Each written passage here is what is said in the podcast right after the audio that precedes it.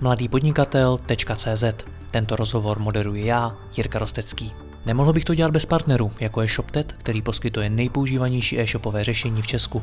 Stačí kliknout a začít prodávat. www.shoptet.cz A pokud chcete slyšet i moje speciální rozhovory, ve kterých jdeme z hosty ještě více do hloubky a podrobněji rozebíráme jejich zkušenosti, pak se přidejte mezi naše předplatitele.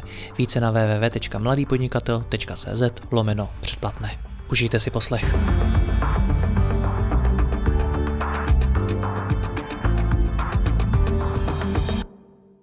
Dobrý den, firmy jsou schopny utratit obrovské peníze za realizaci nápadů, které nedávají smysl. To mi řekl můj dnešní host Michal Voják z Design Devu. A my si v tomhle rozhovoru povíme, proč tomu tak je a proč je v Americe mnohem známější takzvané product discovery než u nás. Michal, já tě vítám, ahoj. Ahoj Jirko. Proč to ty firmy dělají? Proč utrácí peníze za nápady, které nedávají smysl?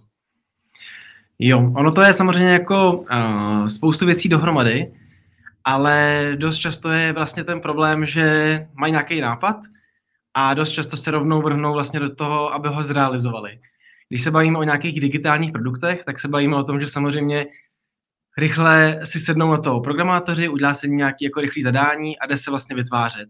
A samozřejmě člověk chce dělat jako hezké věci, perfektní věci, takže se do toho investuje spoustu jako úsilí, spoustu peněz a dost často se jako neřeší vlastně, jakým způsobem to firmě pomůže, to znamená, jaký jsou vlastně jako cíle, přesní cíle, který ta firma chce tím vlastně dosáhnout. A dost často se řeší, ano, chceme mobilní aplikaci na něco, to už je vlastně jako jedno co. A vlastně celý ten tým jde o tom vyrobit mobilní aplikaci.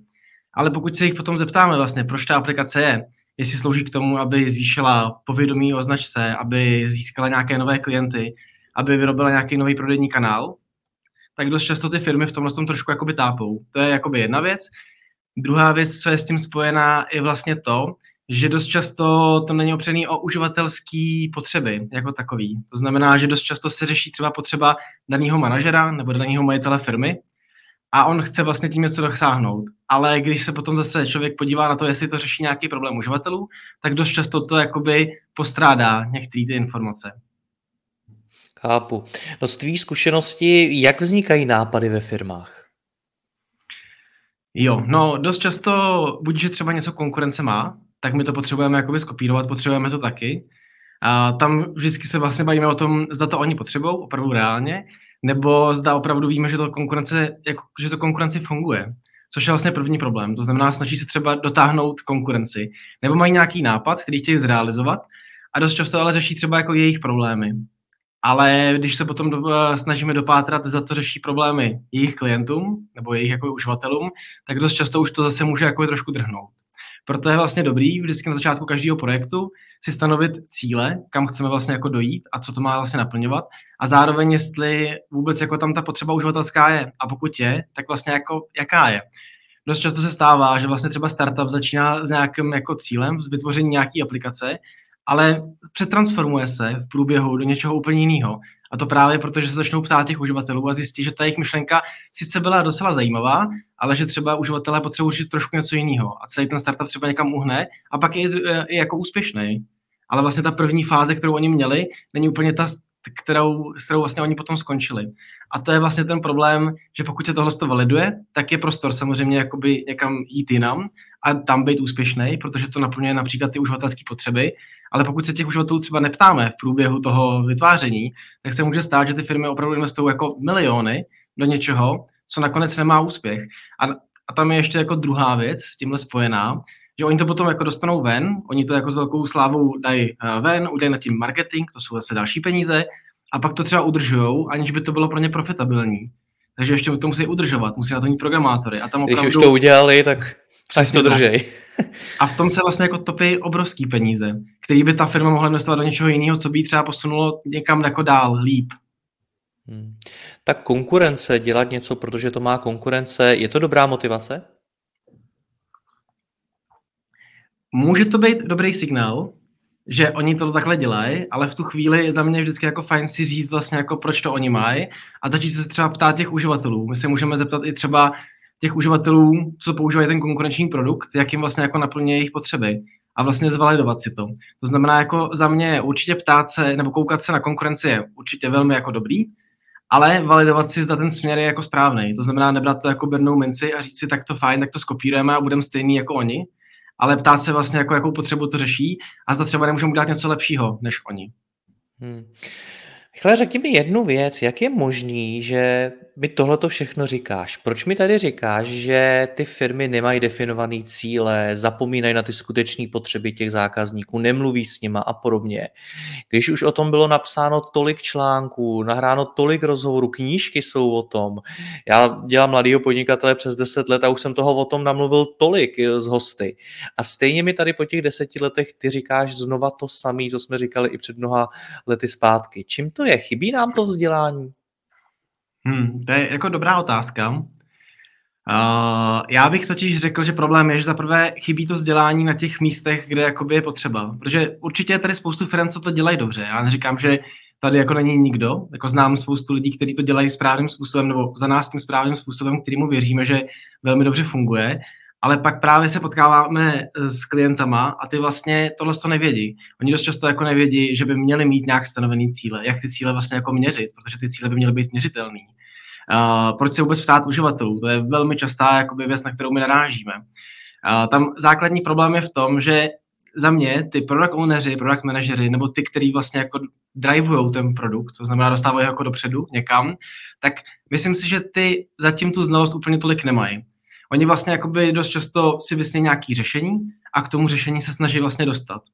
A samozřejmě začínat u řešení je dost často jako velký problém, protože tam dochází ke spoustu zkreslení, který vám, nám vlastně jako člověkovi vůbec jako neřekne, že jdeme správně, špatným směrem.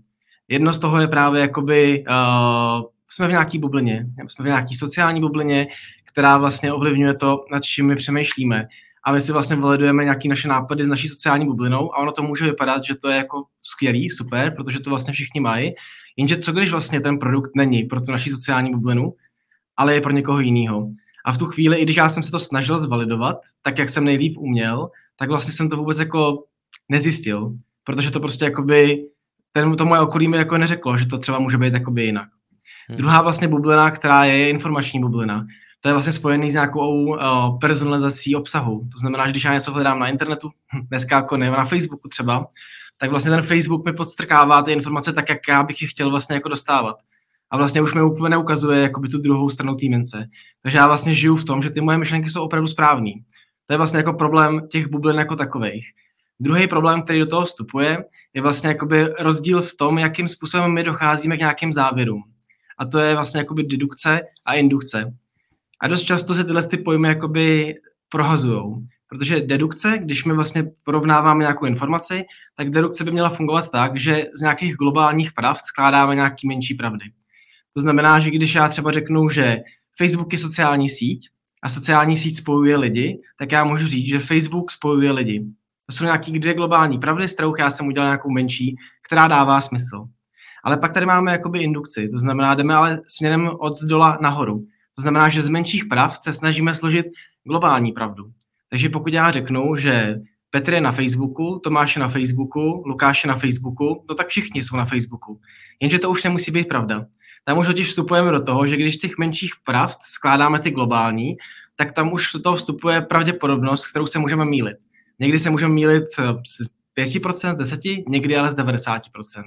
To znamená, to, jakým způsobem my si vytváříme pohled na nějaké informace, je velmi důležitý. A je velmi důležitý si říct, zda jsou to jako globální pravdy, nebo nějaký menší, z kterých my se snažíme vyrobit tu naši globální pravdu.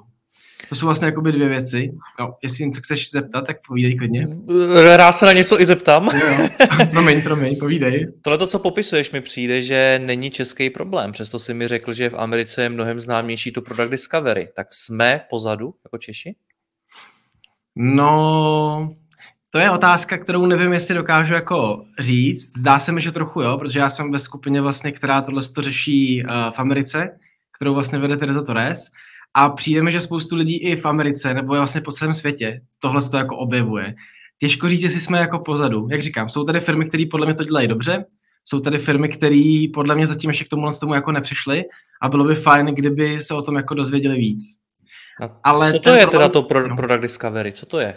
Jo, no Product Discovery, kdybych to měl úplně jednoduše popsat, Product Discovery je vlastně jako fáze, která je před Product Delivery. To znamená v našem jako tvorbě digitálního produktu je to vlastně jako programování. A teď jde o to, že my vlastně díky Product Discovery máme nějaké různé metody, které tam používáme a chceme tím snížit právě pravděpodobnost toho, že vytvoříme něco, co nemá přínos pro firmu, to znamená, že jí třeba nepři... reálně jí to nepřinese peníze, a zároveň, že to nemá přínos pro uživatele. To znamená, že vytvoříme něco, co uživatelé nebudou chtít používat. To je vlastně Product Discovery. A ty metody, které tam vlastně používáme, slouží k tomu právě, abychom tohle minimalizovali. A to, o čem jsem teďka se bavil, to znamená vlastně o té indukci, redukci, o těch sociálních bublinách, ještě do toho vstupuje jako další věci, tak to jsou věci, které Product Discovery se snaží jako nabourat, aby jsme se tímhle s tím vlastně jako neřídili. Abychom přemýšleli trochu jako jinak, abychom vlastně do toho dali nějakou, uh, nějaký jako proces, který tohle jako omezí, protože tohle je lidský chování, takhle vlastně jako funguje mozek a s tím jako nic nenaděláme, ale můžeme to nějakýma procesama nebo nějakýma uh, metodama se snažit jako zmenšit tu pravděpodobnost, že tímhle s tím vlastně budeme ovládaný. Mm-hmm. Jaké metody to jsou? No tak jedna právě jakoby základní, kterou my používáme a ta je od Terezy Torres, je vlastně Opportunity Solution Tree. A to je vlastně způsob, jakým my si vlastně říkáme, máme nějaký cíle, ty, na ty cíle jsou navázány nějaké příležitosti a na ty jsou teprve navázány nějaké řešení. A vlastně jde o nějakou strukturu informací, které máme. První velký základ je vlastně vůbec znát ten cíl. My se setkáváme s tím, že týmy dost často vlastně lidi v týmu, i klidně jako UXáci, klidně uh, vývojáři, oni nevědí, proč vlastně to vyrábí. Oni vědí, že aktuálně dělají na filtru. Oni vědí, že zrovna teďka jakoby rozšiřují full text search. Ale vlastně chybí tam to, proč to k tomu dělají. Ono jim ze zhora přijde jenom zadání vlastně na řešení. To je ta poslední úroveň, kterou já jsem zmínil. Oni vědí, že mají udělat filtr. Ale pokud my se budeme bavit o tom, jestli ten filtr je vůbec potřeba, to znamená, musíme jít o, o úroveň vejš, to je ta příležitost. Jakou příležitost to vlastně řeší, že my potřebujeme filtr? Dost často už to ty lidi vlastně jako nevědí. Protože ten, ta příležitost může být třeba, že ty informace v naší aplikaci nejsou správně dohledatelné. Tak proto potřebujeme možná nad tím filtr. Proto nad tím možná ale potřebujeme full text search. Nebo možná jenom potřebujeme upravit ten výpis, protože je prostě nepřehledný. A to my vlastně nevíme. A to je už ta první úroveň, kdy vlastně vstupujeme do nejistoty, že když potřebujeme upravit filtr, tak kolik to stojí peněz na vývoj. To se už dá samozřejmě odhadnout. A proč to má vidět ten vývojář, Michale? Proč má vývojář vědět, proč se to dělá? No, protože je docela fajn, když každý v tom týmu může říct eh, svůj názor v tom, jestli neexistuje nějaká lepší cesta. A ten vývojář je v tom velmi důležitý v tom, že my bychom spíš potřebovali znát nejdřív tu příležitost. Nějaká informace je špatně dohledatelná. Nad tímhle ideálně udělat ideaci různých řešení a přizvat toho toho vývojáře, a zeptat se ho, jak ty řešení jsou složitý z tvýho pohledu. A nenapadají ti jiný řešení, které by mohly naplňovat tu příležitost a ten náš cíl tím pádem, který by byly třeba jednodušší na vyrobení. A pak se můžeme bavit o tom, jestli to řešení, jaký má vlastně jakoby dopad na náš cíl toho produktu a zároveň na uživatele. Protože to je velmi důležité. My potom v té poslední úrovni, kdy máme spoustu různých řešení, potřebujeme právě ty vývojáře, aby nám říkali, jak jsou nároční. Protože my nechceme vyrobit například full text search, který třeba ta aplikace vůbec neměla, a bude trvat třeba půl roku to tam dostat, protože to je velmi složitý. A my vlastně jakoby vyalokujeme celý tým na půl roku, ten produkt se vůbec nikam neposune, a když dáme za půl roku ven ten full text search, tak zjistíme, že uživatelům to příliš nepomohlo, protože ho nechtějí používat, protože to prostě nepotřebují. Nebo to třeba potřebovali, ale kdybychom upravili filtr, tak nám to trvalo jenom měsíc. Ten tým by díky tomu získal pět měsíců, na čem by mohl dělat na něčem jiném. A pro uživatele a pro náš biznis by byl třeba ten přínos stejný. A to je vlastně to, co my řešíme potom jako na té úrovni těch řešení. Proto není úplně ideální se zafokusovat na jedno řešení a říct si, fajn, máme tady nějaké řešení, pojďme se do ně pustit, ale říct si, jaká je ta příležitost, kterou chceme řešit vymyslet co nejvíc řešení a ty se snažit prioritizovat a vybrat to nejvhodnější, který vlastně má největší přínos pro uživatele, pro biznis a zároveň není technologicky tak náročný. To znamená, že by v tom měla být zapojená v podstatě úplně celá firma. No, záleží samozřejmě, jakoby, o čem se bavíme, buď to je nějaký produktový tým, nebo je to samozřejmě jakoby firma. V různých fázích, ono samozřejmě není to o tom, že by vždycky všichni vši, měli být na všech meetingách, to určitě jakoby nechci říct, ale je to o tom, aby ty lidi věděli, za čím jdou a zároveň, aby ve správné chvíli byli přizvaní k té diskuzi. Aby to na ně vlastně nepadlo jenom, tady máte zadání na filtr, pojďme ho vytvořit, ale aby oni věděli, byly tady nějaké možnosti, my jsme se k tomu mohli vyjádřit a vlastně díky tomu, uh, díky tomu posunout ten produkt. My máme zkušenost, že tohle se nám jako stalo mnohokrát. My jsme něco nakreslili jakoby v UXu, šli jsme vlastně v tu chvíli za vývojářema a oni nám řekli, že třeba takhle to vůbec nejde, nebo že když použijeme trochu jinou komponentu, tak ušetříme spoustu peněz. A pro nás to nebyl žádný problém to v tom produktu udělat, ale ušetřili jsme vývojové náklady. A to je přesně vlastně to, když dochází k té diskuzi, kde se dá ušetřit peníze na vývoji. Ono reálně samozřejmě Kdybychom se bavili o ušetření na vývoji, ono to není ten dopad, že by na konci to bylo o milion levnější. Tam jde o to, že za ten milion, který se v tom stejně utratí, protože my máme třeba pět vývojářů nebo dva vývojáře, to je jedno, třeba jakoby v tom týmu na full time, ale oni dokážou vyrobit toho mnohem víc, co posune ten produkt dál, jak uživatelsky, tak vlastně pro tu firmu. Ty jsi tam zmiňoval ty bubliny, to kognitivní zkreslení, mm-hmm. dedukci, indukci a podobně. To jsou takové věci, které se nám odehrávají v hlavě a které jsou svým způsobem přirozené. Tak jak se tohle mm-hmm. tomu dá předcházet? Jak se to, to dá eliminovat? No, je to právě jakoby tím procesem. To znamená právě to, když my se bavíme o nějaký ideaci, tak už to není jenom o tom, že my se zamilujeme do nějakého jednoho řešení. Tam právě, jak jsi zmínil, uh, ty kognitivní zkreslení, jedno třeba ze zkreslení, který do toho vstupuje, je vlastně to, že my se jako zamilujeme do nějakého řešení. A samozřejmě čím díl v tom řešení jsme, tím máme jako menší touhu od něj opustit. A samozřejmě pokud my se budeme bavit o tom, že to řešení zabijeme za 10 minut po tom, co jsme ho vymysleli, tak je to mnohem jako snažší, než když ho budeme zabíjet po dvou měsících, co už je vyrobených spoustu wireframeů, teď se bavím čistě třeba i o UXácích, ale my vyrobíme spoustu wireframeů, i něco jako se testuje s uživatelema, a najednou zjistíme, že to třeba jako není správná cesta, i klidně třeba z toho hlediska z toho vývoje, vývoje tak to zabít už je jako velmi složitější, protože už do toho byly nainvestované peníze, zároveň třeba i ten jakoby product owner, i ten UXák už mají jako vysněný, že tohle v té aplikaci bude a najednou se bavit o tom, že tohle se dělat nebude, je velmi jako náročný. Takže právě tím procesem, který by v tom měl být, tím se právě jako snaží tom, od tohle z toho trochu víc jako odprostit. Stalo se vám to už u nějakého klienta, že jste s ním ten projekt šli zabít, že jste došli k tomu, ale to nedává fakt smysl? Uh, přímo nám se to, jako přímo mně se to nestalo, vím, že ale kolegům se tohle jako by stalo, že právě, ale právě, že v dobrý jakoby fázi, to znamená, že vlastně oni měli nápad za, jako reálně za miliony, který by se musel jako investovat a díky tomu, že vlastně se do toho zapojili uživatelé, udělali se vlastně hloubkový rozhovory, eh, rozhovory a začalo se vlastně jako řešit, jakým způsobem to opravdu jakoby bude fungovat, jaký tam jsou potřeby a jaký tam jsou i ty biznisové cíle, tak se zjistilo, že by to stálo jako hodně milionů a že by to naplňovalo jako reálně jako desítkám lidí uh, jejich jako potřeby. Ale ke všemu, a to je velmi důležitý říct, že oni to dneska řešejí a to, co by se vyrobilo, by nebylo o tolik jako by lepší pro ně. Takže oni jsou s tím v pohodě, jak to dneska řešejí. A kdyby se vyrobil tenhle ten projekt, tak vlastně by ta přidaná hodnota pro ně byla velmi malá, ale vlastně tu firmu by to stálo velký peníze. Hmm. Několikrát si narazil na ty uživatele a že ty firmy hmm. se jich třeba neptají tak, jak by se ptát měli. Proč se tohle to děje? Proč ty firmy stále nemluví s těmi zákazníky?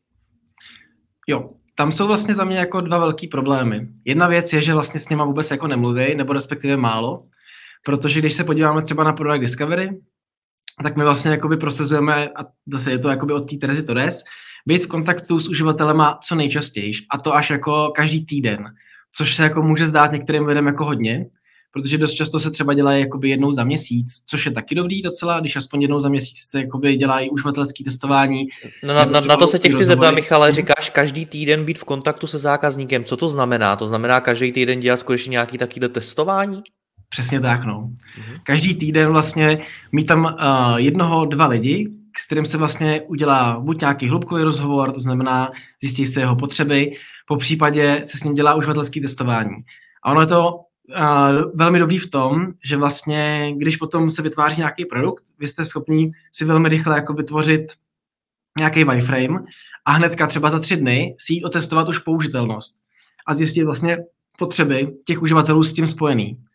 A vlastně, kdybychom se bavili a srovnávali to, co se v některých firmách děje, že mají třeba jakoby každý měsíc uh, pravidelné testování versus vlastně to týdenní, tak vy vlastně za ten měsíc nazbíráte podobný počet uživatelů. To znamená, je to jakoby s jedním uživatelem, bavíme se o týdnu, takže to je jakoby 4 až 5, nebo se dělají pravidelné testování jakoby s pěti lidma, každý jakoby měsíc. Takže ten počet dosáhnete, nebo oni dosáhnou ty týmy um, za, jakoby za ten podobný, za ten stejný interval stejný, nazbírají. Ale zároveň, pokud já mám nějakou myšlenku, tak ji dokážu otestovat třeba za tři dny. A to, co se nám třeba stávalo hodně často, je, že my jsme vyrobili vlastně prototyp, začali jsme testovat a už s prvním uživatelem jsme viděli, že tam je nějaká jako hloupost. Takže jsme to rychle jako předělávali, to jsou to textace nebo něco je prostě jako neviditelného, tak se mění vlastně jako důležitost toho prvku. No a tohle to je přesně ta věc, která se nemusí dít v tom týdenním opakování, protože já to vyzkouším, on mi to ten člověk otestuje a já řeknu, jo, tak tady jsou nějaké nesmysly, tak já to upravím a za týden to znova můžu testovat. A vlastně díky tomu, tomu jako pravidelnému kontaktu se tohle dá eliminovat. Ale zároveň i naše zkušenost je taková, že ty testy probíhají třeba jednou za čtvrt roku, nebo za půl roku, nebo za rok. A to ten kontakt s tím uživatelem je jako velmi vzdálený a pak samozřejmě se může stát to, že se vyrobí něco, co za půl roku se otestuje a zjistí se, že je tam spoustu problémů, ale ona už část je třeba naprogramovaná, něco už zase jakoby se nechce měnit, protože už se do toho zamiloval ten tým a najednou vznikají ty problémy. To znamená, tím velmi častým kontaktem k tomu, z tomu zase jakoby nemusí tak často docházet, protože my jsme v kontaktu hrozně často s tím uživatelem a kdykoliv cokoliv je jako problém, tak jakoby to zamilování třeba do toho problému nebo do toho řešení je vlastně relativně malý a dá se tímhle s tím velmi snadno jako předejít. Hmm. Nicméně pokud říkáš, že mám ve firmě něco dělat každý týden, tak je to schopnost té firmy, která se dá vůbec outsourcovat, nebo kterou je rozumný outsourcovat? Neměly by to, je to teda v tu chvíli ty firmy umět in-house? Jako záleží, záleží, zase to je naše zkušenost, že záleží na klientovi protože dost často je to jako věc, která je relativně jako pro ně složitá, protože je potřeba ty uživatele někde brát, pokud to jsou jejich uživatelé, tak je to snaží, ale i tak je potřeba rozeslat nějaký newsletter, teď samozřejmě do toho vstupují různě jako právní věci, uh, i přesto, že ty lidi se přihlásí, tak je potřeba s ním udělat nějaký jako rozhovor předtím, aby jsme si zjistili, jestli opravdu jako patří do té naší cílové skupiny, která tam vlastně jakoby je. Pak je potřeba s ním udělat ten rozhovor, pak je potřeba je vyplatit, je potřeba to nějak zasmluvnit.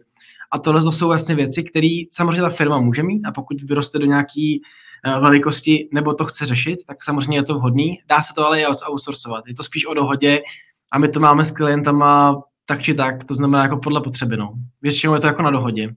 Ale tam to, co je spíš důležité, aby ty rozhovory jako probíhaly právě kvůli tomu, aby ten produkt prostě nevznikal špatným směrem. No ono těch metod, jakým způsobem vůbec mluvit s tím zákazníkem a získat od něj ty informace je strašně moc.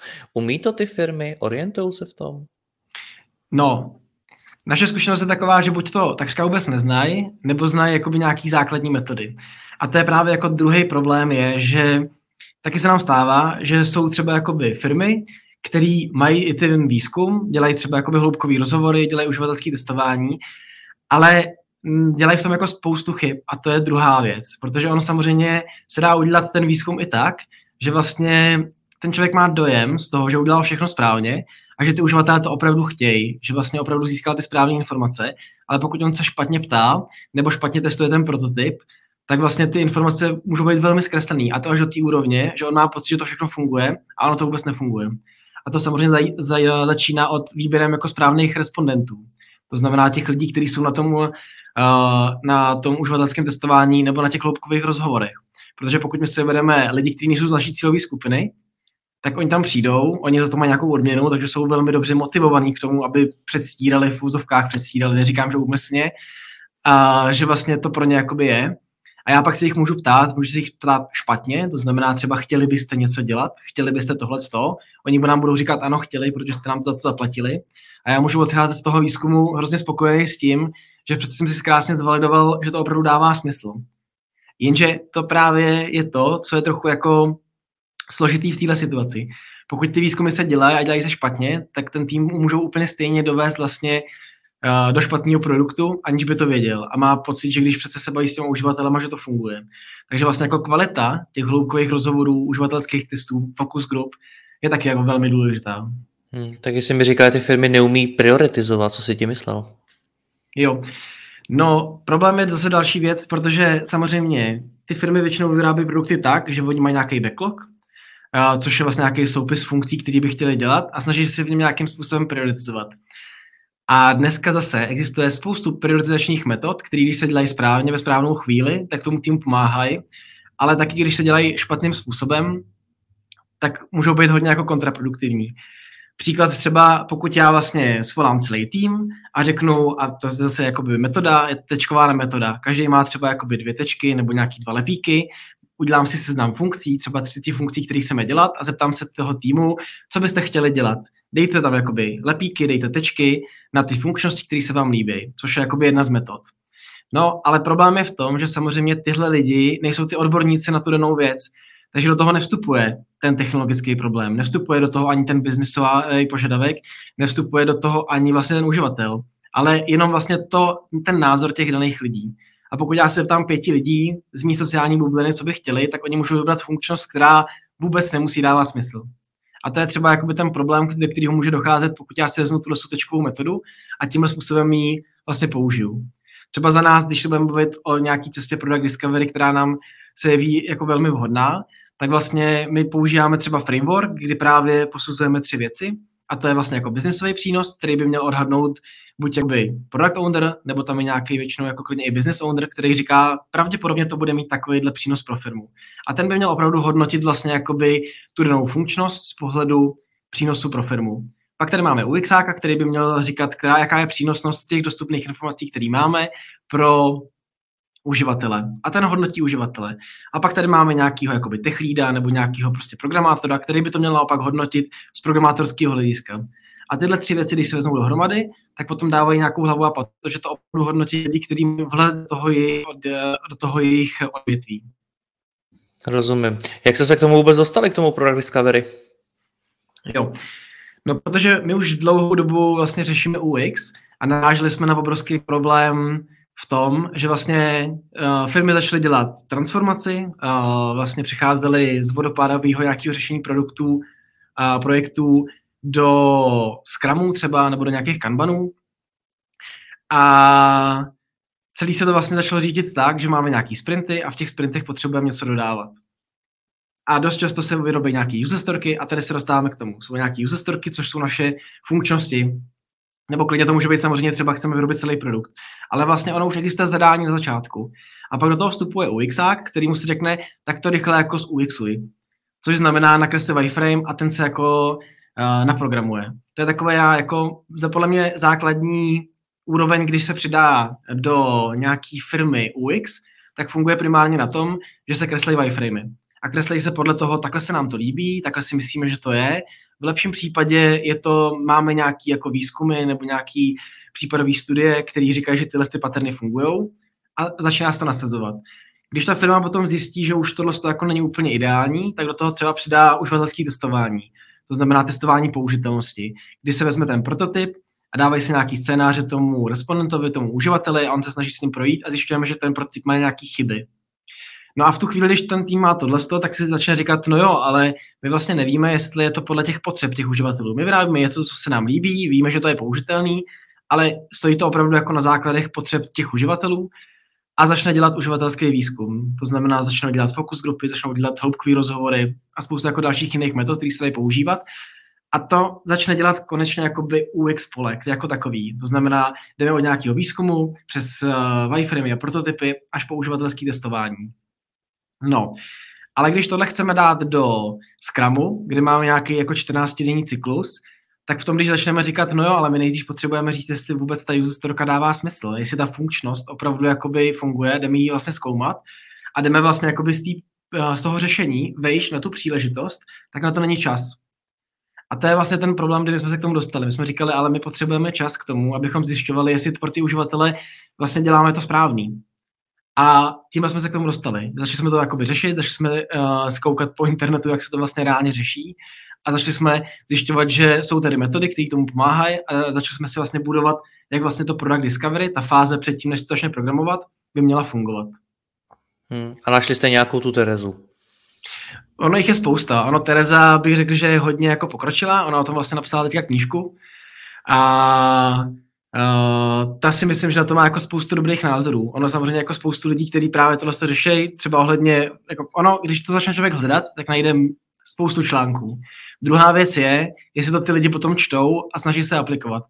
Třeba právě jakoby ten problém s tím, s tou prioritizací, a nespomenu si, kdo to asi jako napsal, ale právě jsou ty věci, kdy ty týmy to zkoušejí a zjišťují, že to vlastně jako nefungují. Až přijdou k nějakému modelu, který jim funguje, my se snažíme ho potom jakoby pochopit a dáváme se ho vlastně do našeho procesu a říkáme, jestli nám vyhovuje nebo ne v těch vlastně našich podmínkách. Dobře, když poslouchám tady ten rozhovor, ty jsi zmínil řadu chyb, mm-hmm. řadu problémů, které při vývoji toho produktu můžou nastat. Tak co mám teda udělat? Co je to, s čím mám přijít druhý den do firmy a co v ní mám změnit, abych těm chybám předcházel? Jo, podle mě první věc je vlastně začít přemýšlet nad tím, jak by celý to product discovery v té firmě mělo fungovat. Podle mě první věc, co je potřeba si určitě říct, je, jaký jsou vlastně jako cíle. To znamená, kam vlastně jako jdeme. Některé firmy dneska zavádějí OKR, což se přesně proto dá použít. Tam jsou vlastně jako Objective and Key Result. Ty Key Resulty jsou krásná věc, po kterých se dá jít, protože jsou měřitelný. To znamená vidět, za čím se jde. Chceme, a teď já si budu vymýšlet, ale prostě jakoby chceme dosáhnout 100 000 nových uživatelů, nebo chceme zlepšit NPS, to už jakoby je na tom, co ten tým si jakoby řekne. Ale měl by vědět, za čím jde. V tu chvíli, když má ten cíl, tak by si měl rozmyslet, kam vlastně chce jako směřovat, jak ten cíl vlastně naplňovat. Buď to plus minus ví z nějakých jakoby dat, nebo to neví. V tu chvíli by samozřejmě měl šahnout ideálně po uživatelském výzkumu a začít se těch lidí ptát, aby dosáhl toho cíle. Pokud se budeme bavit o zvyšování NPS, tak je to nějaká jako spokojenost. Můžeme se bavit, proč jsou nespokojení s uh, tou aplikací. Pokud se budeme bavit o nových uživatelích, tak se budeme hledat cestu, jak ty nový uživatele skrz tu aplikaci získat, pokud to jde, možná to je na marketing. A najednou vlastně, když máme ten cíl, tak se můžeme bavit o tom, jak ho vůbec vlastně dosáhneme v tom produktovém týmu. Je to vůbec cíl, který je pro nás splnitelný, není to spíš jako na marketing a tak dále. Ale každopádně, abych se tomu vrátil, pokud bychom si řekli to NPS, tak se můžeme začít bavit o nějakém výzkumu, který bude řešit, proč jsou lidi třeba nespokojení s tou aplikací. A to nám vyrobí nějaké příležitosti. A ty příležitosti je potřeba si říct, zda to je eh, příležitost, která je uchopitelná, protože když zjistíme například, že uživatele se v aplikaci ztrácí, tak to pro nás ještě jako relativně jako neznámá příležitost. Můžeme jít dál, proč se ztrácí. A zjistíme, že například jakoby špatně dohledává nějaké informace. A když už známe konkrétní danou věc, tak se můžeme bavit právě už o těch řešeních. To znamená, budeme se bavit o tom, zda to je například ten filtr, který jsem zmínil, nebo jestli to je full text search, nebo jestli upravíme nějaký výpis, nebo ty data dáme na nějakou jinou obrazovku. Ale až když vlastně pro nás je ta příležitost uchopitelná, tak jdeme teprve jako vyřešit ty řešení. Určitě bych jim doporučil začít právě s Opportunity Solution Tree, který jim do toho dá trošku jako přehled, jakým způsobem se vlastně orientovat v tom uh, jejich uh, discovery backlogu, že bych to takhle nazval. A ještě jsem chtěl zmínit jenom jednu věc a velmi důležitou věc, protože v Product Discovery máme čtyři základní vlastně věci, o kterých se neustále vlastně točíme. A to jsou cíle, příležitosti, řešení, ale jedna velmi důležitá věc a to jsou vlastně předpoklady. O předpokladech se velmi často jako nemluví, předpoklady hypotézy to můžeme nazývat. A to je obrovský rozdíl v tom, když přijde nějaký manažer a řekne, uh, já potřebuji předělat, uh, já potřebuji předělat filtr, protože tak ono to zní jako pravda a nějaká potřeba, kterou potřebujeme naplnit. Jenže ono, pokud k tomu nemáme žádný data, tak je to předpoklad. A k tomu bychom takhle měli jako přistupovat. To znamená, že na začátku, když chceme vyrábět jakoukoliv funkčnost, tak bychom si nejdřív měli dát eh, na stranu všechny předpoklady, které máme uh, ohledně té funkčnosti nebo právě celého toho produktu, proč by ho ty lidi měli používat a tak dále, a teprve začít ověřovat předpoklady, které jsou pro nás důležitý a neznámý. Ono samozřejmě, zase nechci tady zabíhat do té metodiky, je to vlastně jakoby mapa předpokladů, která právě k tomu tomu slouží, kdy my vlastně potom identifikujeme, které ty předpoklady jsou pro nás důležitý, nedůležitý, které jsou známý a neznámý a podle toho se vlastně jako rozhodujeme, který budeme ověřovat, kdy budeme dál jakoby uh, to prohlubovat a tak dále. Ale spíš jsem chtěl zmínit, že bavit se o předpokladech je velmi důležitý a rozlišovat předpoklad a příležitost, protože příležitost už je něco, o čem víme, že opravdu existuje a dává nám smysl dělat. Předpoklad je, že něco předpokládáme a mělo by se to teprve začít ověřovat. A pak předpokladu, který ověříme, může vzniknout příležitost. A to je taky jedna z věcí, která dost často jako právě k tomu eh, v těch týmech eh, ne, jakoby není a neřeší se a která právě, eh, která právě se snaží zase bojovat proti tomu, aby nám tam do toho nevstupovaly různě jako konfirmační zkreslení a právě jakoby to zamilování se do nějakého problému nebo kotvení to jsou vlastně jakoby ty kognitivní zkreslení. Ty předpoklady nám k tomu pomáhají, protože my se bavíme o tom, že jsou to předpoklady a zda k tomu máme nějaký důkazy, že tomu opravdu tak je, nebo zda nemáme. A když nemáme a jsou to důležité předpoklady, pojďme je ověřovat. Michale, já ti děkuji za vyčerpávající rozhovor, měj se hezky, ahoj. Super, taky díky, ahoj. Děkuji vám za poslech tohoto rozhovoru a zvu vás i mezi naše předplatitele. Tvořím pro ně speciální rozhovory se zkušenými podnikateli, manažery, freelancery a dalšími profíky ze světa biznesu. V tématech jdeme ještě hlouběji a připravujeme pro vás konkrétní praktické zkušenosti z podnikání. Snadno tak objevíte cené zkratky a informace, které vám pomohou ve vašem biznesu. Více zjistíte na www.mladýpodnikatel.cz lomeno předplatné. Děkuji vám a zase někdy naslyšenou. Jirka Rostecký.